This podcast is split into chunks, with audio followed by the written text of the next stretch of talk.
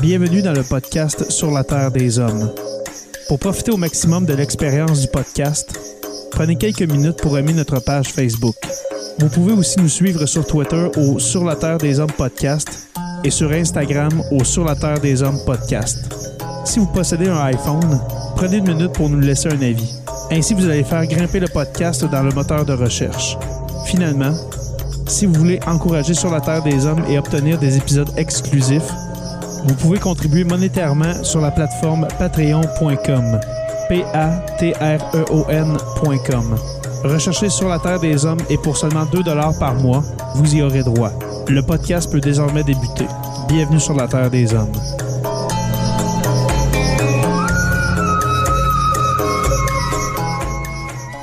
Cet épisode de Sur la Terre des Hommes est présenté par Construction Rivard.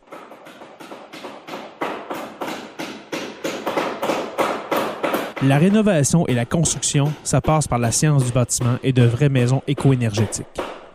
Un des seuls en Abitibi-Témiscamingue qui construit des maisons Novo Climat et Prénet Zéro. De la fondation à la finition d'escalier, ils font tout. Construction avec un S rivard.com ou contactez-les au 819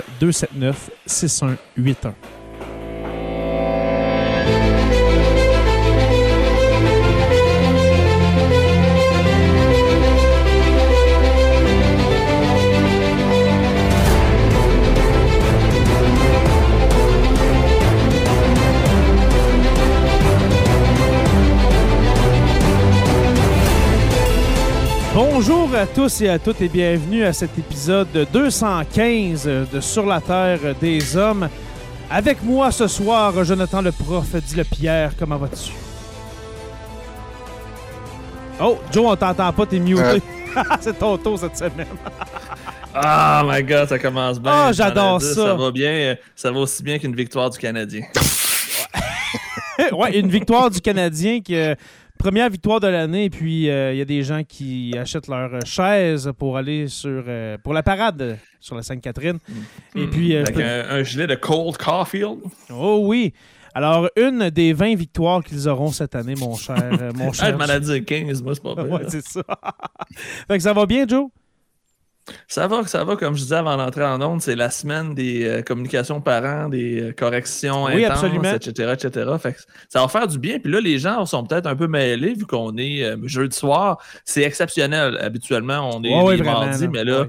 euh, l'action de grâce, tiens, nous a fait déplacer un petit peu jusqu'à jeudi de façon exceptionnelle. Ouais. Puis on se revoit mardi prochain également. Mardi prochain, le sujet n'est pas arrêté euh, pour, euh, pour euh, le prochain épisode, mais on va, on va s'en parler hein, sur notre chat privé. Ah, attends un peu, j'ai une bonne idée. Je pourrais faire un sondage caucus puis demander aux gens quels qu'ils aimeraient avoir dans Ah, les ça choix serait qu'on a. bon, ça. Hum, ouais. Que ceux qui sont sur euh, l'application Caucus, je lance la question. Wow. je te laisse continuer avec Stéphane en attendant. Oui, avec euh, l'inoxydable euh, professeur, professeur Bon, Roussel. j'ai eu beaucoup d'insultes dans ma vie, mais celle d'inoxydable. L'inoxydable. Ben oui, Parce que t'es indestructible. c'est indestructible, mon cher euh, professeur Roussel. Comment allez-vous? Ça va très bien. Euh, hey, je vais te demander aussi la, la, la, la musique, l'indicatif musical de l'émission. Euh, ça vient de où, ça? Euh, la- la- la- tu veux dire la, la musique de- du podcast ou Oh, euh, le- oui, le- le- le- le- l'espèce de décompte du début, tu veux Oui, oui, oui. Je m'en souviens plus honnêtement. OK, parce qu'il y avait des accents qui me rappelaient la musique du jeu euh, Civilisation. mais je pense une version, Ah, euh, ça se peut. version 4, je pense, quelque chose comme ça. OK. Ah non, ça, ça me dit rien. J'ai pogné ça euh, sur les internets, euh, ce, ce Mm. countdown, et puis j'en ai fait un montage. J'en ai vraiment aucune idée, malheureusement. Ah. Fait que ça va bien, mon cher? euh, Oui, ça va bien. C'est une période de correction pour moi aussi. euh, puis c'est la, la routine de l'automne qui s'installe. J'aimerais en dire autant euh, pour, euh, pour la période de correction. J'en fais de correction, mais pas autant que vous, messieurs.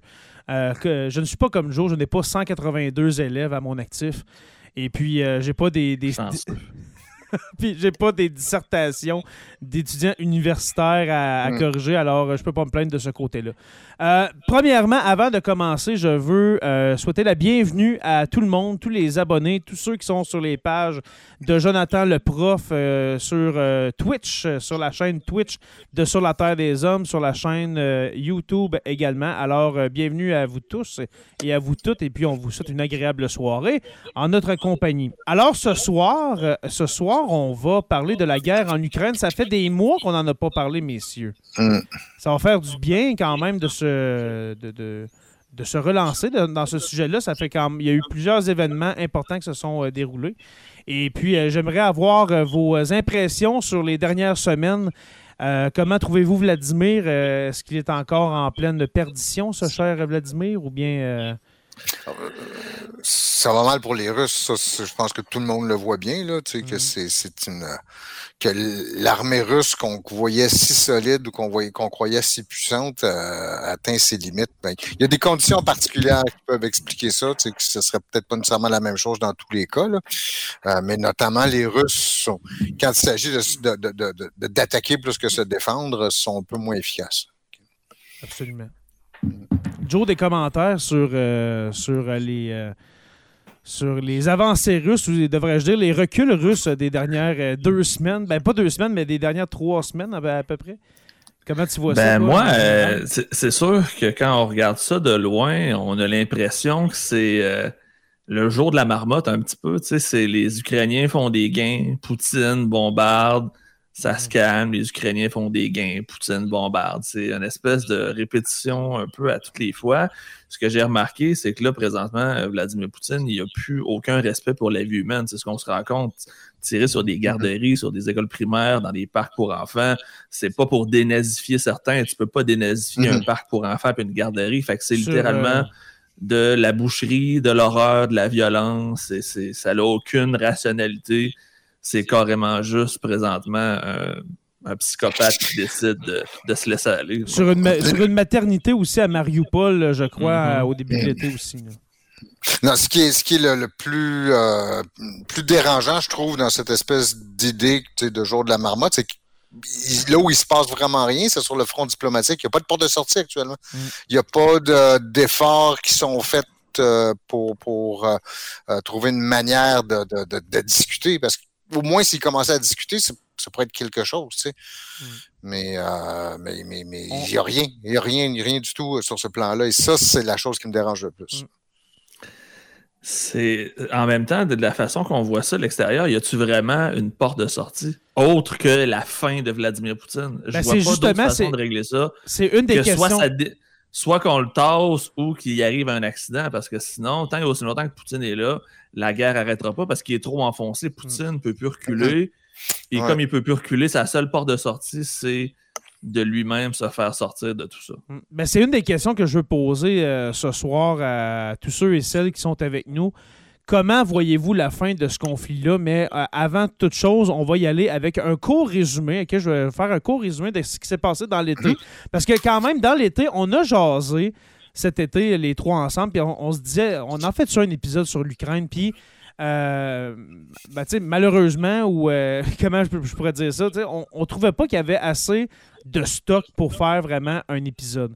Mais euh, il s'est passé quand même des, des faits, euh, des faits divers assez, assez remarquables, je vous dirais. Euh, là, je m'entends vraiment en double, c'est fatigant. Pas, pas, pas nous. Même On si ce que t'entend tu- pas en double, nous autres. non. Ah non, ah Même non. si ce que tu dis est très, très intéressant et qu'on aimerait l'entendre deux fois, euh, non. on Ouais. Mais euh, premièrement, ok, cet été, on a entendu parler de quoi? Surtout de milliers de Russes qui désertaient. ok? On a entendu parler de, de Russes qui, qui désertaient euh, l'armée, qui, euh, qui, euh, qui empruntaient. ben, C'est une histoire que j'ai entendue. Ben, J'écoute beaucoup les médias français. J'adore la couverture des médias France français. 24 sont Ouais. excellents. France 24, TF1 quand même. euh, euh, Il y a aussi une émission qui s'appelle C'est dans l'air. Euh, je me souviens plus quel, quel poste exactement, mais c'est vraiment euh, très intéressant. On parle beaucoup de l'Ukraine, contrairement à, contrairement à nous au Québec, qu'on en parle dans des faits divers. Un peu au début, on en parlait beaucoup, Mhm. mais la, la, euh, la description, euh, la- l'analyse, je, je l'adore. Mais on disait Le que. côté des- plus objectif aussi, j'ai l'impression que Ouais. c'est c'est moins axé sur, le, je veux dire, la politique spectacle, un peu comme on a des fois avec TVA ou avec certains médias américains. C'est mm-hmm. qu'on est plus dans l'analyse et non dans le l'effet spectaculaire, le wow, puis dans l'espèce de campagne de peur aussi qu'on essaie de faire dans les médias. Mm. Euh, on utilise beaucoup l'argument nucléaire quand pourtant c'est est-ce que c'est vraiment un enjeu présentement? Je ne suis pas si sûr que ça. Il faut dire qu'en France aussi, mais c'est vrai dans plusieurs pays européens, ils ont la, la, la Russie beaucoup plus sur leur écran radar. C'est-à-dire que tu, tu, tu vois beaucoup. Ils sont proches. Ben, ils sont proches, mais aussi, euh, par exemple, il y a il y avait, mais il y, a, toujours un courant de gens qui sont très sympathique à la Russie, puis qui aimerait ça avoir une politique française qui est plus alignée, ou en tout cas qui est plus proche de la Russie qu'elle ne l'est. Euh, si vous vous souvenez, par exemple, des accointances de Marine Le Pen avec... Euh, avec euh, mm-hmm. qui, a peut-être nuit dans le deuxième tour de l'élection. fort possible. C'est parce qu'ils ont fait... D'ailleurs, elle, a essayé de mettre la couverture là-dessus, puis de, de, de, passer à autre chose. Là. Mm-hmm. mais c'est ça. Alors qu'on n'a pas l'équivalent ici où tu as, les gens qui, sont sont là pour nous renseigner sur la Russie ou pour prendre le parti de la Russie ou pour juste être. Ils sont, on les voit pas beaucoup. Mm, c'est vrai. On a un commentaire de Pieuvre Mercier, qui est un de nos, euh, un de nos patrons, qui dit c'est le genre de guerre qui risque de, qui risque de s'allonger dans le temps. La, Russie est une mm-hmm. grande puissance et, et je ne pense pas que Poutine lâche prise d'ici euh, je suis d'accord avec toi. Et puis moi, je crois que mm-hmm. la raison pourquoi que cette guerre-là n'est pas finie, eh bien, c'est à cause que la Russie a des armes atomiques. Parce que si c'était un autre pays sans armes de destruction massive, je pense que son cas serait réglé depuis longtemps. Hey, je suis pas d'accord avec toi. C'est ben, rare que ça arrive. Vas-y, mon cher. Je suis pas d'accord avec toi. Moi, je suis convaincu que l'hiver va avoir raison de Vladimir Poutine. Oh, parce que sa campagne en Ukraine, en hiver, va être encore pire. Le moral des soldats va être à son plus bas. C'est sûr que l'hiver peut avoir un autre avantage. si on pense plutôt à l'effet gaz naturel en Europe, il va être capable de continuer à avoir son influence sur les pays européens qui dépendent de son gaz, mais ses troupes sur le terrain vont être en grosse, grosse mm-hmm. difficulté. C'est dur de motiver. on parle de l'hiver russe dans la Deuxième Guerre mondiale, ça va être l'hiver russe dans la guerre en Ukraine, donc mm-hmm. ça va être un peu le même, le même principe. Si déjà c'est des conscrits qui n'ont pas le goût d'être là, imagine, mais qu'ils fassent moins 20, moins 25, puis qu'on soit pogné au fin fond du bout de l'Ukraine. Pas sûr que ça, ah, va, être une, super, euh, une, super, période. Fait que ça se pourrait que ça soit plus court qu'on pense, mm. parce que c'est peut-être là où la population va décider de se revirer de bord. Parce que même, on parle de l'hiver, avec toutes les sanctions économiques contre la Russie, ça va faire mal aussi cet hiver, ces sanctions-là. Mais la guerre coûte, déjà très cher aussi à l'économie. Exactement. Mais ce que tu dis, Joe, tu as dit que tu n'étais pas d'accord avec ce que je disais. Moi, moi, je disais plus que si la Russie n'était pas une puissance nucléaire, son cas serait, serait réglé. Là. Je crois. Là. Je pense pas qu'on aurait ouais, non, mais c'est plus dans le sens que tu disais que ça allait durer longtemps. C'est pour ça que je disais que je n'étais pas d'accord. Je vois ah, pas, ça, durer si longtemps. Ben, c'est pour euh, par rapport au commentaire. Tu, mm le commentaire était écrit comme ça. Fait j'avais dit le remets, que tu étais d'accord avec le commentaire, je m'en excuse. Non, non, mais ben, je suis d'accord. Euh, ben, l'hiver, je crois que c'est le seul obstacle pour Vladimir Poutine. Ok, Même si on, voit des avancées ukrainiennes dans le Donbass, euh, surtout dans les régions de Luhansk et puis de Donetsk, Donetsk, excusez-moi, mhm. on voit des avancées, on voit que les Ukrainiens reprennent du terrain à plusieurs centaines de kilomètres carrés depuis maintenant deux, trois semaines, mais malgré ça, écoutez, ça... Euh, un commentaire, oui, de Poppy Popou. J'adore ça. ça fait sérieux, c'est ça. Hein? Alors, Poppy. Poppy Popou qui dit les Ukrainiens auront des uniformes adaptés au climat fourni par l'OTAN, alors que la Russie auront des uniformes fournis par la corruption. Euh, en effet, l'équipement militaire de, l'Ukraine ne sera pas à négliger pour la prochaine partie de la guerre, sans compter l'appel de Joe Biden du fameux euh, bouclier antimissile et de la nouvelle vague d'équipement. Euh, ça risque d'être, je dirais pas intéressant parce que c'est, pas correct de dire ça, mais... ça va amener, je pense, une nouvelle tournure à cette guerre-là. Mm-hmm. Et plus la guerre va tourner à l'avantage de l'Ukraine, plus Vladimir Poutine va être imprévisible, puis va être dangereux. Fait que, je reviens à ton point de tantôt, la puissance nucléaire, si ça devient sa dernière arme, c'est signe que ça se termine en même temps parce qu'il n'y aura pas de suite après ça. Ben, on le voit. appuie sur un bouton, c'est terminé. Sa, vie est terminée. Mais en même temps, la chaîne, la, la- la chaîne de commandement russe pour arriver à peser sur le bouton, tu sais, parce qu'on voit, on voit l'utilisation d'une arme atomique, pareil comme, pareil comme dans les films. Mhm. C'est un, un gros bouton rouge qu'on pèse là-dessus, puis il y a 200, Ah, c'est compliqué, 200 bombes. Non, non, c'est genre plusieurs personnes qui. C'est une chaîne de, c'est une chaîne de personnes qu'il faut qui, qui euh, font des opérations. personnes. T'es sûr, c'est Euh, trois personnes? Moi, j'entends C'est plus Vladimir que ça. Poutine, c'est le ministre de la Défense, puis Shoigu. le général en chef de l'armée russe. Les trois à trois endroits avec trois genres de systèmes, je vais dire de clés. Je sais pas si c'est des Mhm. clés, mais ça prend les trois en même temps. Puis là, dans le fond, là où ça devient plus inquiétant, c'est qu'ils ont changé plusieurs fois, ces gens-là. Fait qu'ils mettent toujours des gens qui lui sont fidèles. Quand ils voient que les gens sont moins fiables, ils les remplacent. Fait que de savoir s'il y en a un des trois qui va choquer, euh, il n'y a pas de garantie, malheureusement. Parce que les trois personnes en ce moment qui, euh, qui ont accès à ce fameux Python, à ces fameuses clés, sont euh, ben, euh, Poutine, euh, le ministre, le ministre des, des Armées, Le ministre de la Défense, des- de la Défense, c'est Shoigu, si je me souviens bien. Et puis, plus. et puis un, le général que tu, que tu parles, je crois que c'est rendu à, Ra- à Radzam Kazirov. Euh, Eh, eh, oui, ça se peut très bien.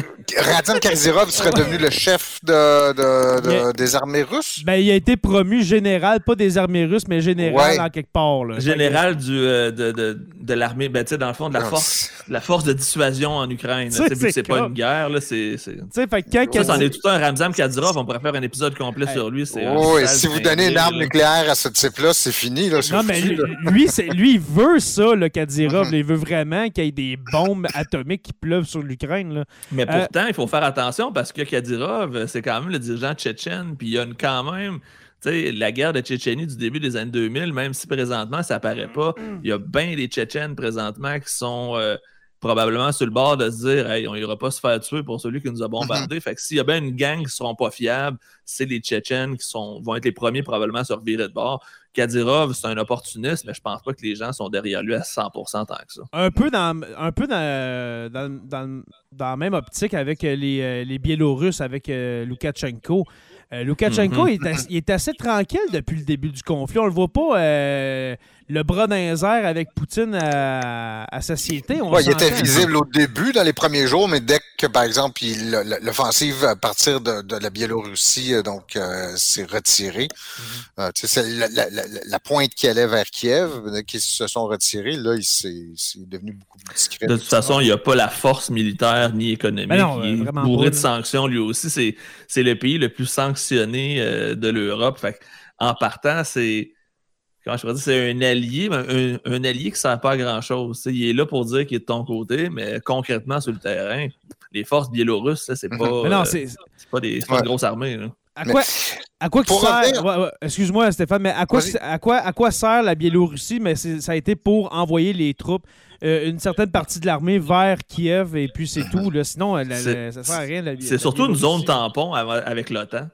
Aussi. La fameuse zone tampon que Vladimir Poutine voulait. Ce que le- Poutine voudrait avec l'Ukraine, ce que Poutine voudrait avec Uh-huh. l'Ukraine, ben, euh, c'est la Biélorussie. euh, la Biélorussie. Oui, vas-y, Stéphane, excuse-moi. Euh, Je pensais aux commentaires, aux discussions qu'il y avait sur, sur l'hiver, en fait, et, et que comment ça, ça peut jouer. Je pense que là, on va voir un autre des problèmes des Russes ici qu'on voit déjà avec les effectifs, le fait que, que, que Poutine ait demandé 300 000 euh, conscrits de plus, c'est qu'ils n'étaient pas préparés pour une guerre longue. 300 000. ouais. Le- Les Russes sont, sont habitués à l'hiver. C'est pas quelque chose de nouveau pour eux, mais ils ne pensaient certainement pas que le conflit se prolongerait jusqu'à l'hiver. Et ça, ça peut leur Mais là, poser c'est même pas un problèmes. conflit, c'est une opération spéciale en partant. Tu sais, Mm. On repart avec cette idée-là. Il n'y a jamais eu de conflit, il n'y a pas de déclaration de guerre non plus. C'était une opération pour éradiquer les nazis de l'Ukraine. Fait que les, les, les Russes qui sont pas trop au courant parce que la, la censure fait, fait son, son, son- son effet doivent se poser des questions. Pourquoi on est rendu à ce stade-là si c'était pas une guerre, c'était juste une petite opération de nettoyage? Mais le discours, le discours a changé, par exemple, les gars. Au début de la guerre, comme tu as dit, Joe, souvenez-vous, on parlait d'une opération spéciale pour dénazifier, pour enlever ce, ce- ce- ce gouvernement nazi de l'Ukraine, etc. Mais là, depuis une Le semaine. gouvernement nazi pro-homosexualité. Oui, c'est ça.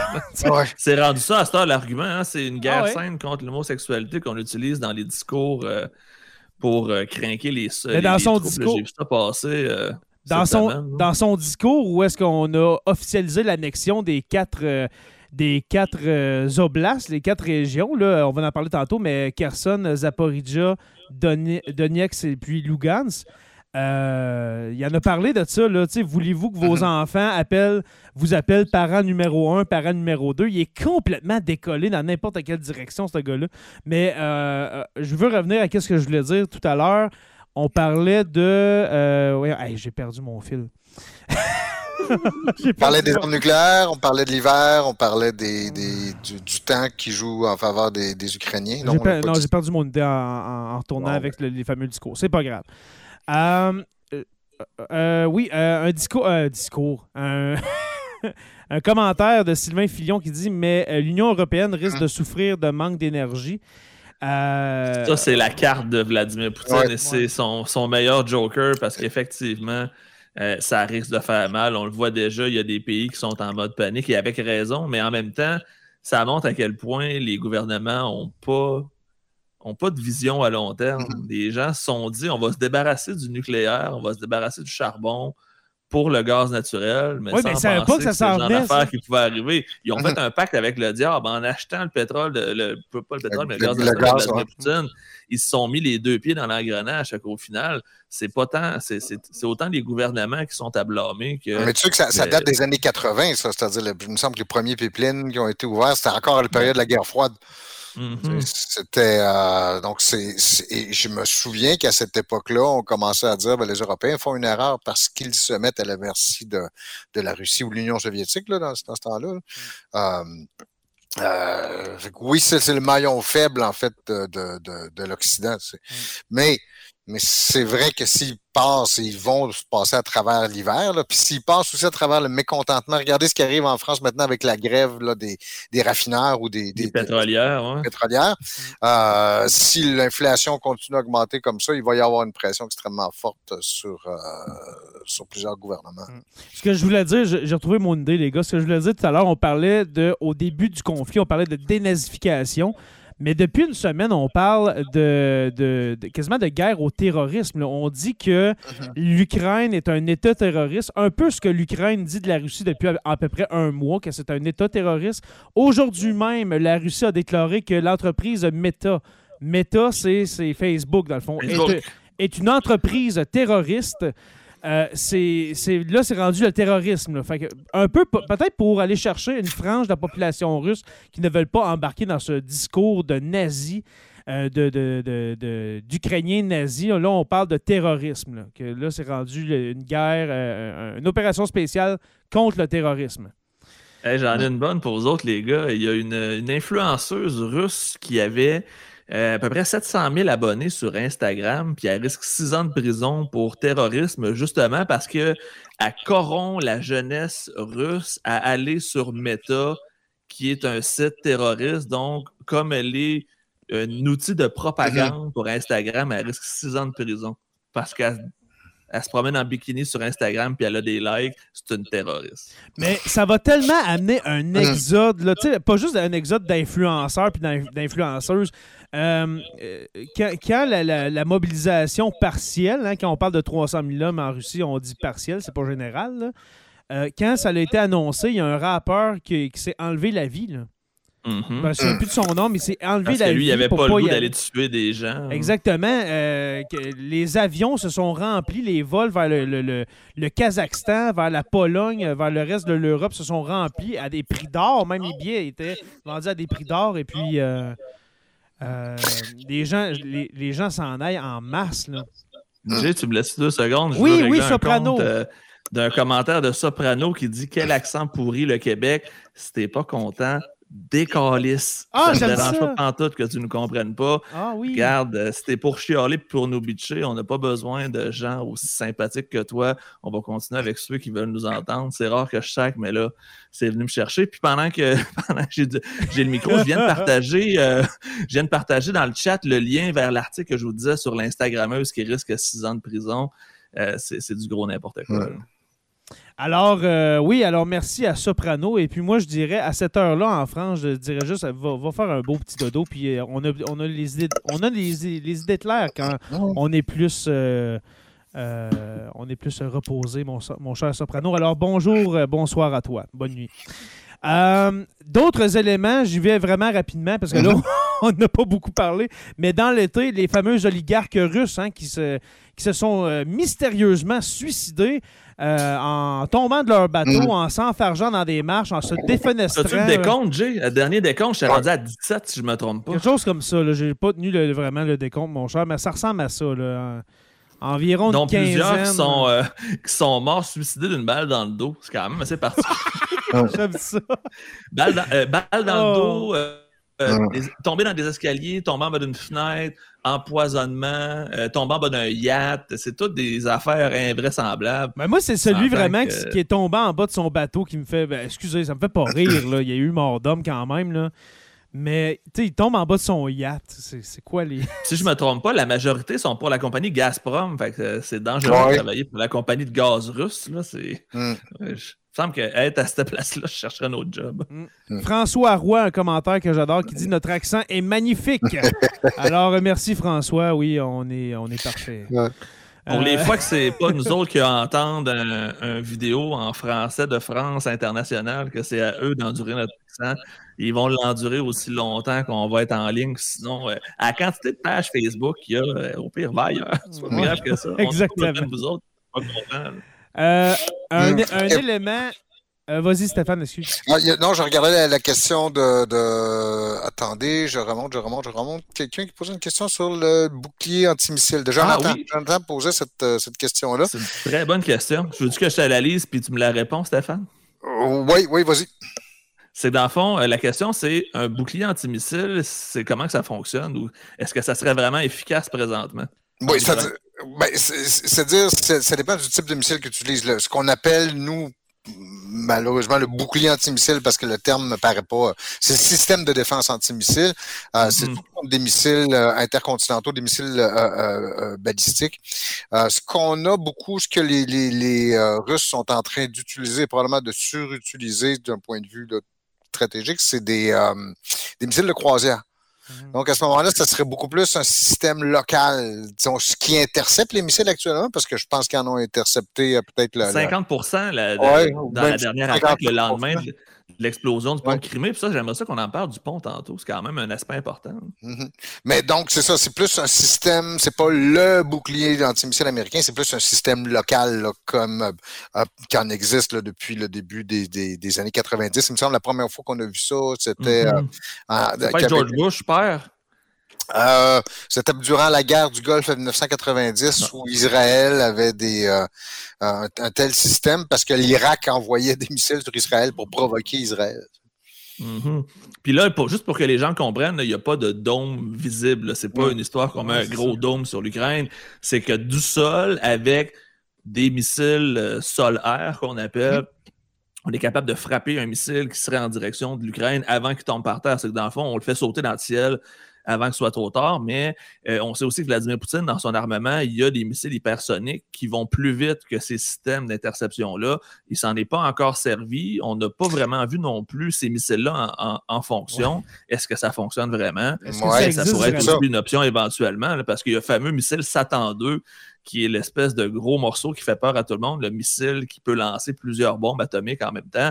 On nous en a parlé, on nous l'a vanté, mais je vais le croire quand je vais le voir. Comme, Ouais, euh, ben, le- les le systèmes qu'on appelle des MERV, c'est-à-dire, mais là, c'était Mhm. sur des, des missiles intercontinentaux où tu avais 5-6 têtes nucléaires qui, au moment de la rentrée dans l'atmosphère, prennent chacun leur direction. Là. Mhm. Euh, Ça commence à être assez intense. là. Oh, ben, ça l'était effectivement déjà dans le temps. là. Nous, ce que je trouve drôle, c'est que depuis qu'on a, qu'on a fait notre petit speech, on a gagné 30, euh, 30 personnes qui sont venues nous écouter. Wow.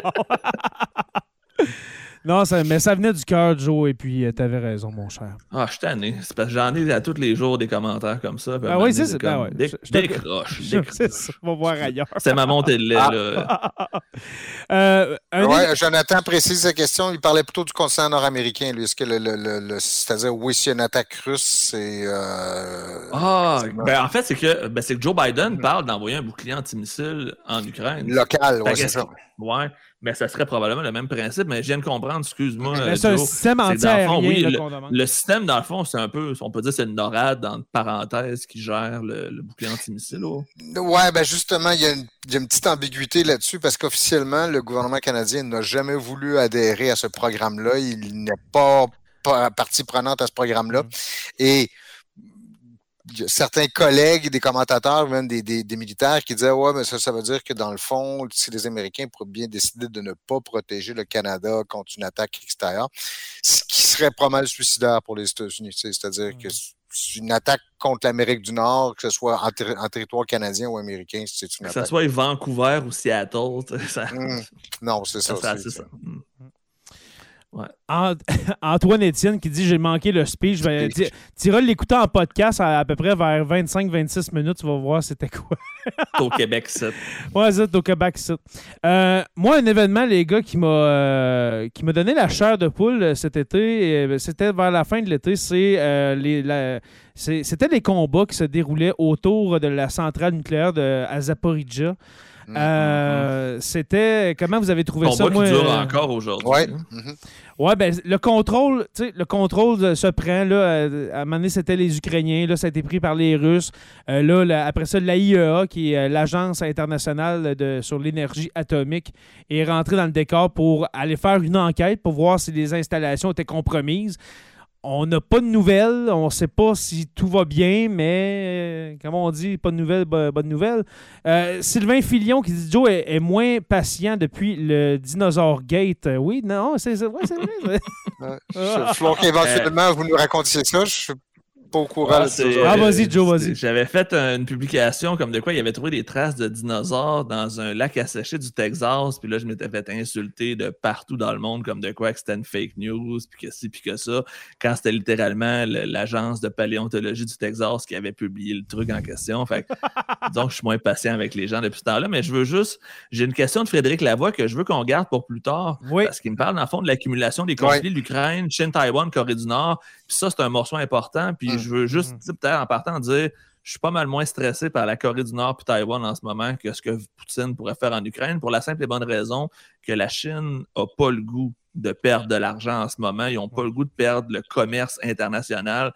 Fait que Taïwan puis la Corée du Nord, pour eux, c'est vraiment pas rentable. Tandis que l'Ukraine, Mm. c'est différent. C'est moins proche de la Chine. Donc, je ne suis pas, je suis pas que très, très inquiet à ce niveau-là, mais quand même, ça pourrait être un bon sujet pour un, un autre podcast. On salue Fréd- Je salue Frédéric, qui est un nouveau patron depuis environ une semaine. Alors, euh, bonsoir à toi, mon cher. Bienvenue. Euh, ensuite, en septembre, en septembre et puis en octobre, comme on a dit Ah, tantôt, vrai, les- on, avait un, on avait un pacing, j'avais oublié ça. Ben oui, moi, je... je... Euh, je suis le pacing, oui, mais si vous avez des questions, allez-y. On prend les, les- les questions. Et puis, en fin d'épisode, dans les 15 dernières minutes, si vous voulez venir discuter avec nous, eh bien, on va ouvrir les lignes, comme on dit, et puis on, on va pouvoir vous accueillir. Alors, euh, soyez pas gênés. Vous avez vu dans les derniers... euh, ben, au dernier épisode, dans le fond, c'est aux élections qu'on s'est vu, les gars. Ça, Ouais. ça Mhm. fait plus d'une semaine. hein. Euh, plusieurs personnes sont venues euh, nous parler, et puis euh, il n'y avait, pas de- il y avait pas de gêne, et puis on est des gens très, très loquaces et très courtois. Je vais faire une petite aparté. Jay, comment vous vous sentez dans un gouvernement caquiste majoritaire comme ça? Est-ce que votre vie a changé depuis une semaine et demie? Non, non, de- non du tout. non, a continué, que- on a continué de pareil. hein? Continuons, hein? Comme on dit, continuons. Euh, Alors, en septembre, on, on, euh, on dirait qu'on fait le bye-bye de l'année. Hein? euh, un épisode. Ouais, mais euh, c'est- le Mm. sujet il est moins jojo. hein. Ouais, c'est ça, c'est moins. Mais on va en parler en fin d'année dans notre bye-bye, bien sûr. Les Ukrainiens qui reprennent du terrain. les... Et puis là, on veut parler des référendums. Les fameux référendums pour l'annexion des régions de Donetsk. de- Avec des taux Donetsk, de 98% pour le oui. Mm. C'était ridicule. On... Admettons que quelqu'un passait, mettons les gens d'élection Russie, je sais pas comment tu appelles ça, mais pour le référendum, passait chez vous, t'étais pas là, il faisait voter ta voisine à ta place, c'était ridicule. Euh, et puis là, on- je ne sors pas ça Des de mon votes chapeau, publics là, je- aussi, on l'a des votes vu. là. publics sans avoir de, de- sans pouvoir te cacher avec l'armée russe puis le gun qui te regarde. Ouais, c'est votes. Exactement. C- C'était vraiment des référendums bidons. Euh, on, l'avait vu venir là, que ça serait que ça donnerait ce, ce, résultat-là. Là. Comme tu as dit, c'est quasiment 98% pour le oui pour les quatre régions. Kherson, euh, Zaporizhia, Luhansk et puis Donetsk. Mhm. dans euh, des régions où il n'y a pas de liste électorale, il n'y avait, rien de préparé. Ah, vraiment pas, là. il va juste dans le sens logique tu t'es fait bombarder pendant six mois, tes villes ont été détruites, il y a eu des milliers de morts, mais tout de suite, à 98% tu votes pour ton agresseur. Ah, attends, attends, attention, parce qu'on parle beaucoup ici de russophones, et probablement que même s'il avait été tenu selon les règles de l'art, possiblement que plusieurs de ces référendums l'auraient passé, parce que c'est des régions qui sont, sont largement euh, euh, habitées par des russophones qui ont aussi peur des Ukrainiens que les Ukrainiens ont peur, euh, ont peur des Russes. Mhm. J'ai le feeling que les, les, russophones ont peut-être peur des Russes présentement parce qu'ils mangent des bombes sur la tête pareil. Oui, ça c'est certain qu'ils sont, sont, mais, mais de là à dire je conclus que la, euh, les, les Russes sont responsables et que c'est eux qui sont responsables de mes malheurs, ça je suis pas sûr qu'ils aillent jusque là. en fait, en fait, j'ai la difficulté à voir à mesurer le niveau, le, le moral des, des, des, des, Ukrainiens russophones ou des, des, des, régions donc, qui ont été annexées. Euh, puis de la difficulté aussi à voir où, euh, est-ce que, euh, jusqu'à quel point la, la, la, la peur ou la, la, la, haine des Ukrainiens ukrainophones est bien ancrée chez ces gens-là? Ça, j'ai très peu de données là-dessus. Une question, c'est... Ah, excuse-moi, excuse-moi, Joe, parce que c'est une question que je me pose depuis plusieurs semaines. Puis sûrement que Stéphane, tu peux me répondre, là, mais avant 2014, comment c'était dans ces régions-là, russophones d'Ukraine? Est-ce qu'il y avait des. La ouais, la Crimée, euh, les, les, les, les oblasts qu'on a parlé, là, Donetsk, mm-hmm. euh, Luhansk, Kherson, Zaporizhia, Comment c'était? Est-ce qu'il y avait des conflits? Est-ce que le monde se, Il y avait des tensions. Il y avait des tensions, c'est-à-dire qu'elles ont été longtemps réprimées. Oui, parce qu'il y a le, passé entre les, les, les, les Russes, euh, les, pardon, les Ukrainiens russophones et les Ukrainiens euh, euh, non russophones, il, est quand mhm. même très lourd. Il y a beaucoup de, de, Mais c'était pas des tensions comme ce qu'on voit apparaître. Oui, c'est ça, ça n'a pas le même. Un peu comme les Franco et les Anglo à Montréal. Mm. L'exemple est mauvais, mais c'est un peu le même principe. C'est des peuples qui vivent le même territoire, mais qui parlent deux langues différentes, mm. qui ont des différences culturelles, mais qui ont des ressemblances culturelles aussi. Mm. Mais, c'est signe des tensions qui existaient déjà à l'époque. Vous vous rappelez comment toute cette histoire-là commence en 2013, la révolution de Maïdan, la révolution euh, orange. Avec Poroshenko, puis toute cette gang de corrompus. Oui, c'est ça, où tu avais déjà depuis un bout de temps donc tous les débats qui se faisaient, savoir est-ce que l'Ukraine va rejoindre l'Union européenne, va demander à à l'Union européenne et tu avais vraiment déjà cette division-là entre pro-européens ou pro-occidentaux et pro-russes. Donc, les tensions étaient vives. je me rappelle, durant les élections qui ont eu lieu en Ukraine à partir des années 2000, c'était pas, pas si facile que ça. Le, le, le, le, Dniepr, le, le, fleuve qui sépare mm-hmm. l'Ukraine en deux, c'est vraiment la ligne de démarcation. À l'ouest de, du Dniepr, c'est très pro-occidental, puis de l'autre côté, c'est très pro-russe. Mm-hmm. Tantôt, j'avais une petite anecdote, euh, Jay, parce que cette année, j'ai fait de la francisation avec des jeunes euh, qui sont originaires de l'Ukraine, puis la majorité viennent de Odessa, puis eux sont très, très ah pro-Occident parce que justement, ils sont plus proches euh, de l'Europe, mais de ce que je comprenais, euh, la majorité parle aussi le russe, même s'ils sont du côté occidental. C'est un commentaire qu'on a eu dans le chat que les Ukrainiens, en majorité, sont capables de parler le mm. russe. On s'entend. C'est deux, pays cousins, là, on s'entend. Ben, exactement. Puis le russe puis l'ukrainien, ça se ressemble quand même beaucoup aussi. Mm. Les deux, je pense que les deux, c'est de l'alphabet cyrillique, puis c'est beaucoup de mm-hmm. termes, ça ressemble, mais simplement, c'est pas exactement le même, la même orthographe ou le même. Euh, même son, là, mais. Un peu ça comme... se ressemble beaucoup, oui, tout à fait. Un peu comme nous et puis euh, Soprano tantôt qui disait qu'on avait un accent de, de marde. Ouais, c'est ça. C'est, euh. l'exemple que j'avais. Ou les British puis les Australiens, mettons. qui ont... Il ou elle n'a pas dit de marde, il dit pourri. Ouais, c'est ça. pourri. Ben moi, je, je, je, québécise l'expression, je dis accent de marde.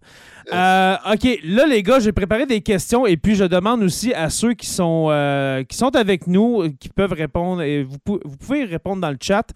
Mhm. là, on parle justement de euh, tous ces conflits-là, OK, entre russophones, ukrainophones. Euh, est-ce que l'Ukraine. Là, je vois que Joe n'est pas d'accord. Tu as le droit de ne pas être d'accord. C'est une question que je pose, Joe. Est-ce que l'Ukraine. Ça me penser à quelque chose, je te, je te l'explique. Ok, vas-y. Ok, euh, ok, je vais. Euh, L'Ukraine devrait-elle jeter l'éponge sur ces quatre régions annexées? Là, on parle qu'il y a des problèmes, justement, depuis les débuts de la de l'Ukraine depuis 1991. Est-ce que l'Ukraine devrait juste dire Oh, puis garde, allez avec la Russie, puis euh, ça, finit là. Joe, vas-y. C'est exact, exactement ce que Elon Musk a dit cette semaine, euh, qui a fait un scandale sur, euh, sur Internet parce qu'il y a eu le, surnom d'idiot utile de Poutine parce qu'il est allé dire exactement le discours que le Kremlin aimerait faire passer en Occident. Fait qu'Elon Musk est tombé dans le piège de Poutine en disant exactement ça, que l'Ukraine devrait juste abandonner ça pour éviter que la guerre continue. Dans le fond, c'est c'est de laisser gagner Poutine pour qu'ils aient ce qu'ils veulent, pour que la guerre s'arrête, au lieu de simplement dire est-ce que la guerre au tout début avait sa raison d'être? Parce qu'effectivement, si les gens ils voulaient vraiment faire un référendum sur l'indépendance de ces régions-là, il y aurait eu moyen de le faire avec la communauté internationale qui surveille.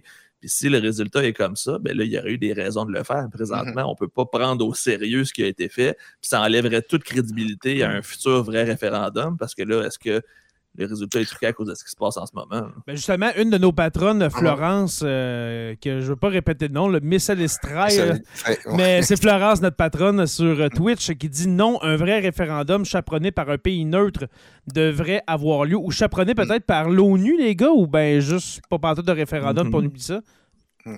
Ben, en fait, euh, on va commencer par arrêter les bombardements avant de parler de, de vrais référendums parce que ce que je disais au début, que ce, qui, est dérangeant, c'est qu'il n'y a pas actuellement aucun canal de discussion qui est ouvert, il n'y a aucune ouverture diplomatique, il ne se passe absolument rien. Donc, de commencer à imaginer des scénarios comme ça où tu dis, ben, est-ce qu'il y a, y a, il lieu, effectivement, de faire un aménagement dans les frontières? Est-ce que certaines régions doivent euh, euh, aller du côté de la Russie? C'est je me dis, je ne fermerai pas la porte tout de suite à ça, mais c'est-à-dire, il faudrait que ce soit dans un contexte beaucoup plus large. C'est-à-dire, tu ne peux pas simplement dire à la Russie, OK, on vous donne vos, quatre régions, puis en échange, vous promettez de plus nous attaquer, puis de plus nous empêcher. Euh, ça ce serait probablement pas un, bon deal. Parce que tu peux pas, peux pas avoir confiance en les, euh, aux Russes, là, envers les Russes, c'est mm-hmm. impossible. Mm. Euh, OK, l'elliptique électrique pour Titic qui nous dit euh, mm. la population ukrainienne ne veut pas, ne veut pas lâcher. j'adore ton nom en passant, mon cher ou ma chère. L'elliptique électrique pour Titic, j'adore mm. ça. Alors, euh, c'est vrai, hein, on voit depuis, depuis le mois de février, ça n'a pas de bon sens, ça fait quasiment neuf mois cette population-là, oui, on sent qu'elle a peur, surtout cette semaine quand des bombes ont tombé sur 40 villes ukrainiennes, dont euh, ben, les, villes comme Kiev, euh, euh, Lviv, je ne sais pas si Odessa en a reçu. Kherson, non, Odessa, de mémoire, Kherson pas reçu. Non, ils sont rendus annexés. Étrangement. Mm. Non, on dirait qu'Odessa est, est épargné jusqu'à maintenant. Hein. Euh, Odessa qui a aussi euh, une demande pour qu'il fasse partie du patrimoine mondial de l'UNESCO pour essayer de tenter de la protéger. Je pense pas que ça va changer grand-chose, mais ça rajoute un certain, certain petit aspect. Et là, j'aime beaucoup le commentaire de François Roy dans le chat qui dit Quel pouvoir pour l'ONU regarder la Palestine depuis 1948 C'est exactement ce que je pense mm. aussi. Ben, c'est un organisme qui a perdu toute crédibilité avec son Conseil de sécurité. Ça tue absolument toute initiative. C'était une de mes questions. Vas-y, Stéphane. Ben, L'ONU n'a jamais pu jouer un rôle, de, dire, depuis sa formation, depuis sa fondation, euh, quand une grande puissance est impliquée dans le conflit?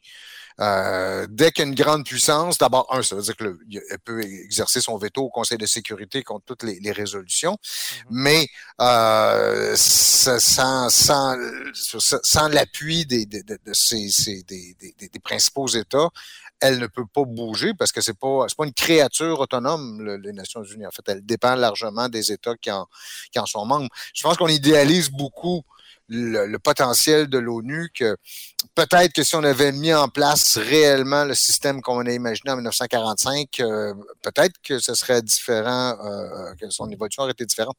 Mais il faut pas croire que l'ONU aurait pu faire quoi que ce soit dans ce conflit-là. C'est pas plus qu'un conflit où sont engagés les Américains, comme la guerre du, de, la guerre en Irak en, en 2003.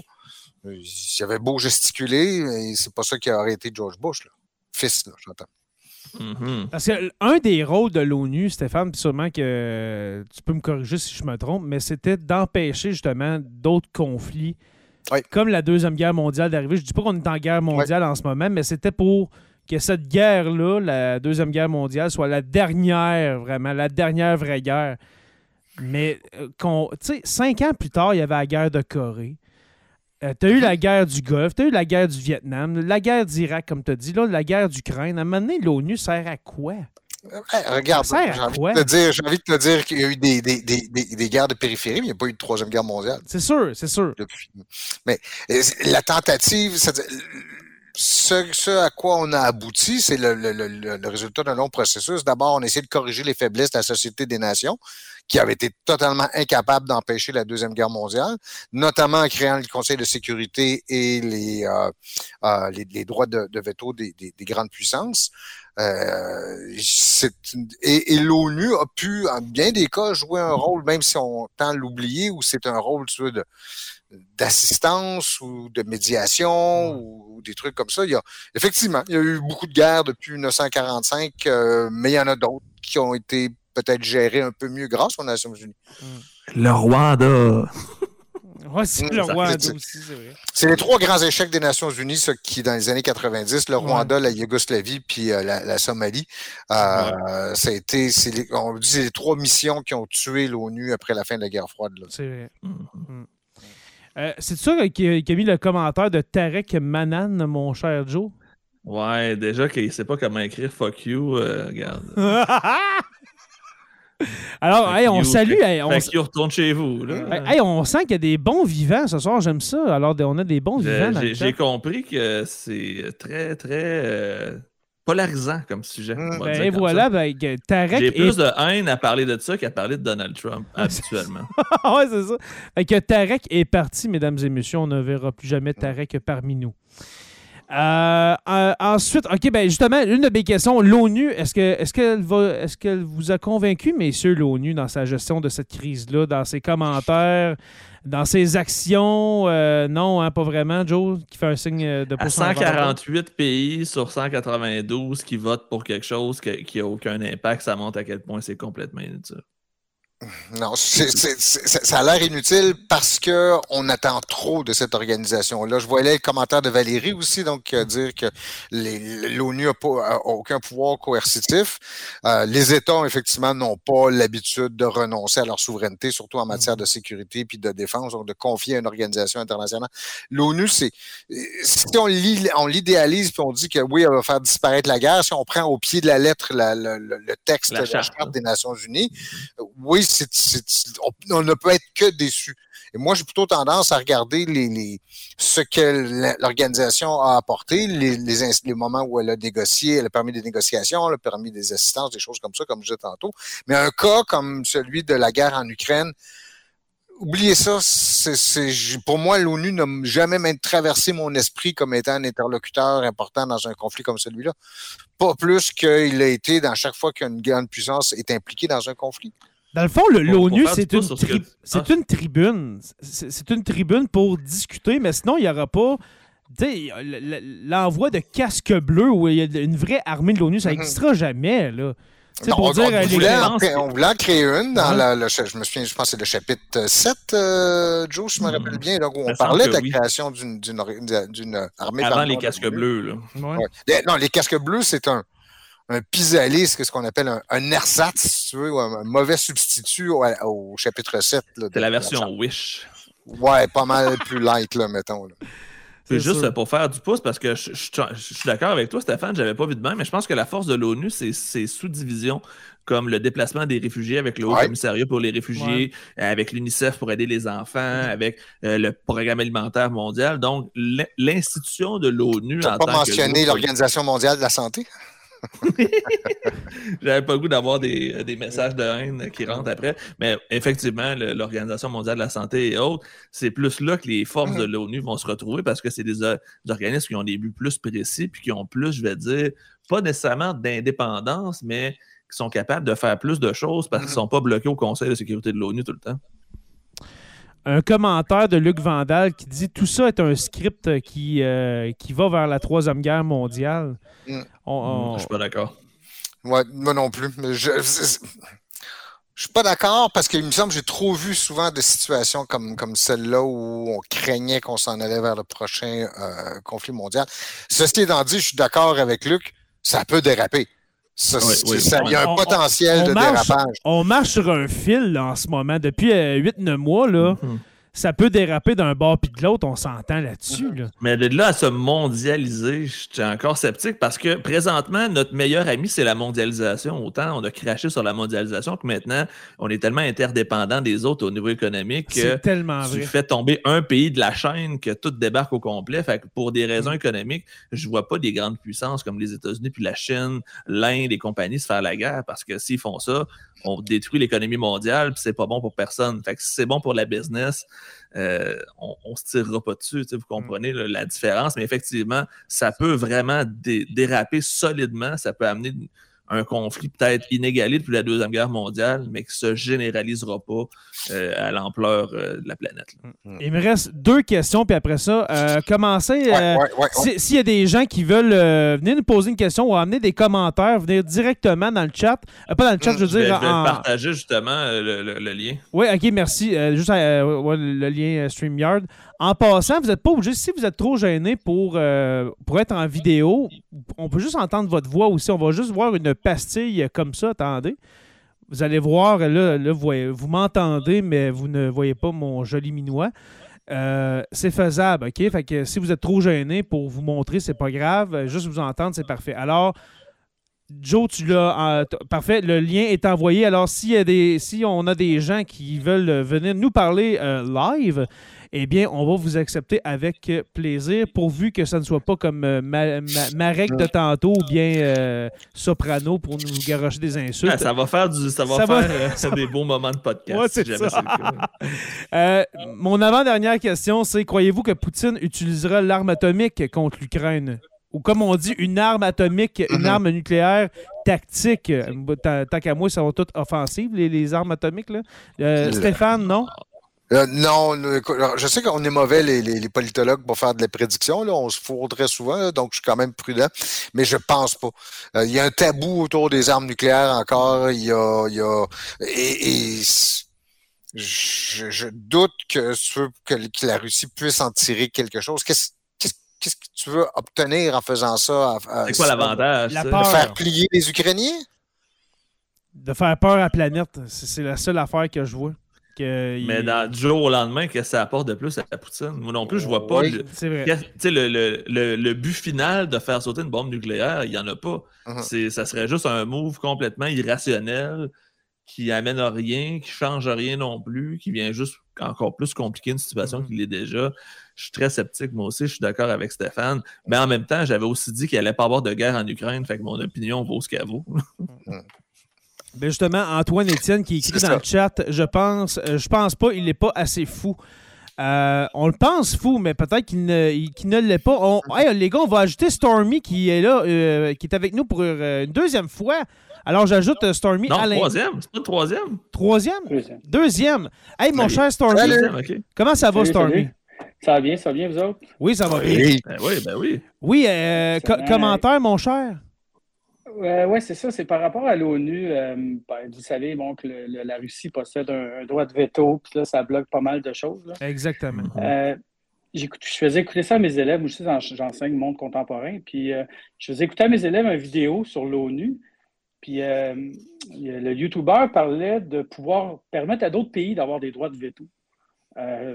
Je ne sais pas qu'est-ce que vous en pensez. Euh, à certains pays émergents, euh, moi, par exemple, je ferais peut-être une mise à jour du Conseil de sécurité pour peut-être inclure genre un l'Inde ou quelque chose comme ça. Ben, en fait, ce que moi j'avais vu que je trouvais intéressant, c'est que prendre le siège de la France puis de le remplacer pour un siège de l'Union européenne, puis donner un siège de plus à un pays émergent comme l'Inde, ou tout simplement mm-hmm. enlever tous les droits de veto.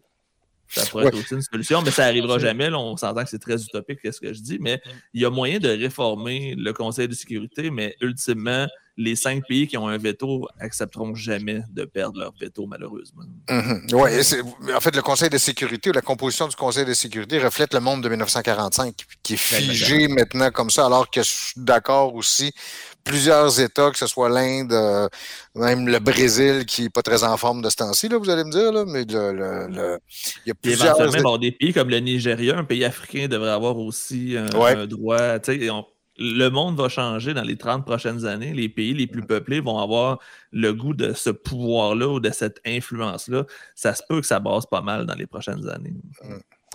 On le, a- le Ah ouais, même YouTuber disait que, dans le fond, ne faut pas attendre une troisième guerre mondiale pour réformer l'ONU. Je trouvais Mm. ça, ton argument est excellent aussi. C'est qui, le. YouTuber en question? Ça m'intrigue. Euh, Boulos, euh, Caius Boulos, un phénomène? OK, ça me dit rien. J'irai voir tantôt. Mais Je vais si mettre des commentaires. Euh, Réformer l'ONU, en fait, oui, je suis d'accord, je suis parfaitement d'accord avec lui, mais réformer l'ONU va se heurter au même problème qu'on a ici quand on parle de la réforme du mode de scrutin. C'est-à-dire que tout le monde dit que ce n'est ça n'a plus de sens de fonctionner comme ça. C'est l'alternative. Qu'est-ce qu'on fait effectivement pour remplacer ce système qui, qui ne fonctionne pas? C'est là qui est le, le- le- le- le grand problème. Est-ce que le conseil, je lance ça dans l'univers, est-ce que le conseil de sécurité est encore viable? Tu sais, le- le- cet organe-là Il- de il l'a jamais l'ONU, été. est-ce que cet organe-là est vraiment nécessaire? Ou euh, Oui. non? Écoute, même à la limite, tu dirais, le, le rôle du Conseil de sécurité puis des Nations Unies, c'est de gérer le mieux possible les conflits qui n'impliquent pas des grandes puissances. Et puis, encore là, ils sont pas très bons pour ça. La guerre en ex-Yougoslavie a duré quatre ans, Mhm. puis c'est pas l'ONU qui a mis fin, c'est l'OTAN. Euh, mais C'est vrai, ouais. dans bien des cas, on a quand même besoin d'un organisme, un organe comme celui-là pour circonscrire le- le- la guerre. En fait, bien souvent, ce qu'on voit pas, c'est on, on, on voit les aspects absolument dramatiques de la guerre, mais un, un des objectifs ceux de ce qu'on appelle la communauté internationale est généralement d'éviter que ça s'étende. Parce que la guerre peut facilement se communiquer à d'autres zones de tension autour puis nourrir d'autres conflits. Mhm. Ouais. Déjà, je trouve qu'un organisme qui parvient, dans certains cas, à faire ça, ben, c'est déjà mieux que pas d'organisme en tout. là. Le- juste pour terminer avec le YouTuber, lui, il disait qu'une des faillites de l'ONU, c'est que les pays maintenant se retrouvent davantage à, l'OTAN. Puis du côté des Russes, c'est Shanghai, là, le regroupement de Shanghai. Là. Mhm. Puis le, le- le- le truc arabe, je sais pas comment ça s'appelle, la Ligue arabe. Euh, fait Mhm. qu'il disait, dans le fond, on ne voit plus l'avenir de, de l'ONU, fait qu'on s'engage davantage vers d'autres organismes internationaux. là. Qui sont des organismes guerriers, non des organismes pacifiques aussi. Exactement, c'est ça un peu, c'est ça qu'il disait. Mhm. C'est une bonne observation. Puis c'est le genre de choses qui risque de se polariser encore plus avec, euh, avec les années. hein. Alors que ce qu'on voyait il y a quelques années, euh, surtout pendant la guerre en ex-Yougoslavie, puis c'était vrai aussi, en fait, dans l'après-guerre froide, dans les années 90 puis au début des années 2000, il y avait une espèce de partage des tâches, si vous voulez, où l'ONU, que ce soit le Conseil de sécurité ou l'Assemblée générale, pouvait mandater des, des organisations régionales, comme à l'époque, on avait l'organisation de, l'Union africaine, on avait euh, en fait plusieurs organisations régionales comme ça qui, elles, avaient les moyens de gérer un conflit, étaient mandatées par les Nations unies pour euh, le faire, comme l'OTAN a été mandaté par le Conseil de sécurité pour mettre fin au, au conflit en ex-Yougoslavie. Et là, il y a un commentaire de Frédéric Lavoie qui nous dit qu'on devrait avoir un épisode Mm. sur le Conseil de sécurité de l'ONU. Je suis 100% d'accord, ça serait très Absolument. intéressant. On va le prendre en note. Ben, merci, ben, bonne soirée. Ben toi aussi, mon Merci cher Stormy, puis euh, c'est très Salut, intéressant. Stormy, merci encore. On repasse quand tu veux, mon cher. Pas de trouble, bye. Bye. Salut! Salut. Euh, on avait un commentaire de Florence euh, Mm. Qui dit Soyons réalistes, ils ont une énorme frontière avec l'Ukraine et les retombées les toucheraient eux aussi. C'est vrai, c'est juste à côté. Ben. On, on l'a vu avec, La euh, de villes que ça affronte. avec euh, Tchernobyl, on l'a vu. Là. Euh, un last Quoi que Zaporizhia, je me souviens bien, c'est justement dans, à- dans l'ouest complètement du, du pays. Donc, Dans le sud. c'est à l'est. C'est très Ah, très ok, de je confonds. dans je le confonds avec l'autre, ouais. euh, Zaporizhia, c'est proche de euh, Kharkiv, de mémoire. Euh, non, c'est proche de À l'est. Kherson. Parce que. C'est ça, c'est Euh, ce que Kherson, oui. Ouais, parce que Oui. c'est ça, Kharkiv est complètement à l'est et puis Au euh, sud-est. Au Ouais. sud-est, tu as Zaporizhia puis euh, euh, Kherson. Euh, je lance un last call. Il reste quelques minutes avant qu'on qu'on se quitte. Un dernier last call et puis. Euh, Sinon, euh, moi, j'aimerais ça parler, Jay, du pont de Crimée. On n'en a pas parlé. puis je pense, Oui, oui, euh, parlons-en, oui. C'est un point tournant important dans la guerre en ce moment. Oui. Euh, alors, euh, oui, call, juste parce que je pense que je, je l'ai mal dit, là, mais si vous voulez participer, c'est la, la dernière fois que je, que je le fais ce soir. Je vous invite pour la dernière fois. Allez-y, connectez-vous sur le lien que Joe a mis dans, dans, le chat et puis on va vous accueillir avec plaisir. Alors, le fameux pont de Crimée, qu'est-ce qui s'est passé finalement? Euh, on, pense que c'est euh, un attentat euh, terroriste ukrainien, Joe? Ben, en fait, on va juste commencer par faire un, résumé de ce qui se passe. Ce fameux pont-là a été inauguré en 2018 par Vladimir Poutine lui-même. C'est un pont qui relie la Russie à la Crimée. Et le pont en question, c'est une des plus grandes réalisations de Vladimir Poutine. C'était littéralement un de ses bijoux. Il était vraiment fier de son pont. Et c'était pas une attaque. Oui, c'était une attaque stratégique parce que détruire une infrastructure comme ça, c'est bon pour la guerre, mais c'était pour attaquer l'ego puis l'orgueil de Poutine. Puis ça a fait son effet parce que dès le lendemain, il y a eu une contre-attaque qui a été vraiment le sanguinaire et sans, euh, je veux dire, sans, sans, limite au niveau euh, des bombardements. Donc, ça a fait un impact, ça a fait un tournant et ça mm-hmm. l'a aussi montré que le fameux pont qui était censé être indestructible et protégé ici et ça, c'était encore du gros n'importe quoi. Donc, euh, la parole de la Russie perd beaucoup de crédibilité à chaque fois qu'il arrive des événements comme ça. Un commentaire de Luc Vandal, et puis moi, je suis d'accord avec lui, qui fait juste dire mm. pièce de théâtre. Moi, j'ai vraiment l'impression que si, admettons, c'est les Ukrainiens qui ont fait ça, c'est vrai, logiquement, ça va, ça va l'atteindre. C'est son pont. c'est quoi, un pont de quasiment 40 km, c'est ça? Ouais, c'est entre 20 et 40, je ne me rappelle plus du chiffre exact. C'est dans, dans l'Est, là, je ne me trompe pas en disant que c'est vraiment dans l'Est. Oui, ça, ça, relie, ça, relie, la, la, Crimée à la Russie. Oui, exactement. Et puis ça le traverse le détroit de, pas le détroit de Bosphore, mais le détroit d'Azov. Oui, exact. Et puis le commentaire de Luc Vandal, je l'aime bien. Puis moi, je pense que c'est ça. C'est vrai que c'est une des plus grandes réalisations de Vladimir Poutine, mais en même temps, ça j'ai comme quelque chose en dedans de moi, mon petit côté conspirationniste qui dit que il me semble que Vladimir Poutine serait capable de le faire sauter lui-même son pont. Ah, moi, je pense plus que c'est des, euh, des, gens qui sont contre Vladimir Poutine parce qu'en Russie, il y a des gens qui sont contre, et on sait que c'est des Russes qui sont derrière. C'est des Russes qui ont été arrêtés. Il y a six Russes du sud de la Russie qui ont été arrêtés, des républiques autonomes séparatistes du sud de la Russie. Fait que moi, je pense qu'il y a des gens qui profitent du chaos pour essayer de chambranler euh, l'État russe par la même occasion. Fait que je suis pas ah, sûr que c'est Poutine que des gens qui sont contre lui, mais dans son propre pays, et que c'est peut-être juste le début d'un mouvement justement de sabotage de la guerre de Vladimir Poutine. Moi, c'est mon mm. opinion ah, personnelle. Ah, ben ça se pourrait. Est-ce que c'est ça? J'en ai aucune idée, mais moi, c'est la lecture que j'en fais. Parce que l'Ukraine s'en serait vanté pas mal plus que ça si c'était Oui, il pas fait, oui. il s'en serait vanté, puis il l'aurait mis de l'avant, puis ça aurait été de la belle propagande ça n'a pas été nécessairement. Fait toi, tu penses que c'est pas des c'est pas des Ukrainiens qui auraient fait ça, mais peut-être des Russes qui veulent saboter Poutine de l'intérieur. C'est ce que je pense, mais en même temps, je me base sur ma, mon opinion. Je n'ai pas de fait pour le prouver. C'est pas fou, Joe, c'est pas fou. Mm-hmm. ouais, un commentaire de Francis No qui dit l'explosion du pipeline euh, une semaine avant. Euh, hey, on n'a pas parlé de ça à soir. On pourrait continuer pendant une demi-heure, mais. Ah oui, c'est vrai, le Nord Stream. Le Nord Stream 2 qui, euh, qui, ah, qui, qui, a sauté, mais ça, on voit que c'est du sabotage. Et puis, quelle catastrophe. environnementale. c'est au fond de l'eau, ça me semble, ce pipeline-là. C'est au fond de l'eau, c'est dans la mer du Nord. de la mer du Nord, si je ne me trompe pas. Ou le...